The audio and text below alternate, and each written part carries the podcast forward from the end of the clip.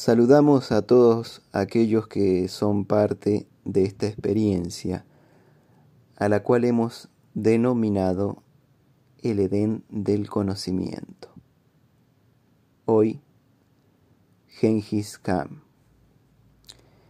Gengis Khan nació en 1162 y tenemos fecha de su muerte 1227 fue un guerrero mongol, que en el transcurso de dos décadas dirigió a su despiadado ejército de tribus nómadas a la conquista de grandes extensiones de Asia.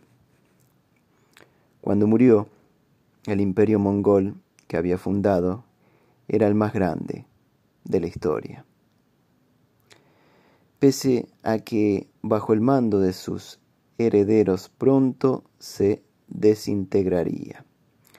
Las sangrientas invasiones mongolas constituyeron un punto de inflexión en la historia de Europa y Asia, e hicieron a ese rey merecedor de una reputación de brutalidad que aún permanece viva. Genghis Khan nació con el nombre de Temujin, hijo de un jefe tribal mongol. Los mongoles del este de Asia tenían tradicionalmente un estilo de vida nómada, vagando de región en región. Tras el asesinato de su padre, Temujin se convirtió en jefe de la tribu con tan solo 13 años. Era un líder carismático. Con el tiempo, sería capaz de unificar al resto de las tribus mongolas, y sus jefes lo bautizarían como Genghis Khan, el emperador de emperadores. Tras unificar a los mongoles, Genghis comenzó una campaña de conquista que duraría toda su vida.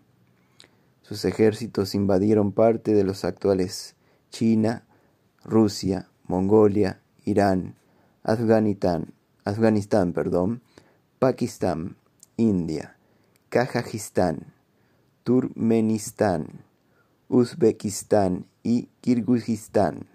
Disculpen la pronunciación. En su momento de mayor apogeo, poco antes de su muerte, el imperio iba de Corea al este de Europa. Los ejércitos mongoles eran disciplinados, eficaces y notablemente despiadados. Su estrategia habitual consistía en dar a la ciudad enemiga la oportunidad de rendirse pacíficamente. Pero mataban a todos sus habitantes si se negaban. Gracias a ese reino del terror, Genghis Khan pudo convencer a todas las naciones para que se rindieran sin plantar batalla. Antes de la llegada de los mongoles, el contacto entre Europa y Asia era mínimo, pero el imperio fundado por Genghis Khan abrió la vía al intercambio comercial y de ideas entre ambos continentes los mongoles inauguraron la Ruta de la Seda, un camino comercial entre Asia y Europa. Habitantes de esta última, como el italiano Marco Polo, aprovecharon para viajar a la tierra de los Khan. Hay otros datos de interés que podemos mencionar acerca de Genghis Khan. Los nómadas mongoles vivían en tiendas circulares conocidas como yurtas, que podían ser transportadas allá donde migraba la tribu. Alrededor de la mitad de la población de Mongolia aún pastorea ganado, aunque muchos nómadas se asentaron en las ciudades durante la segunda mitad del siglo XX. Durante siglos los esplendores del imperio mongol causaron fascinación a los escritores occidentales, una lujosa capital de verano construida por Kublai Khan, nieto de Genghis, que hay una serie en Netflix que se llama Marco Polo, que está relacionada con, con este Khan, con Kublai Khan.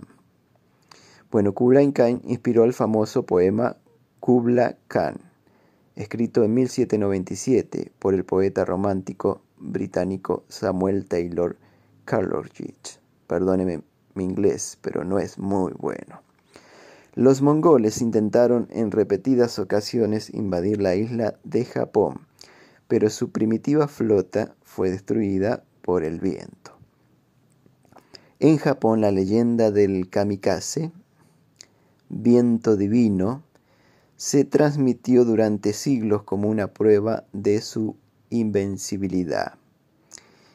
En los compases finales de la Segunda Guerra Mundial, pilotos japoneses desesperados, estrellaban sus aparatos contra los barcos estadounidenses. Estadounidenses, perdón, en misiones suicidas, con el objetivo de recrear el viento divino que salvó a Japón de los mongoles. Esto es el Edén del conocimiento. Esto fue Gengis Khan. Chao.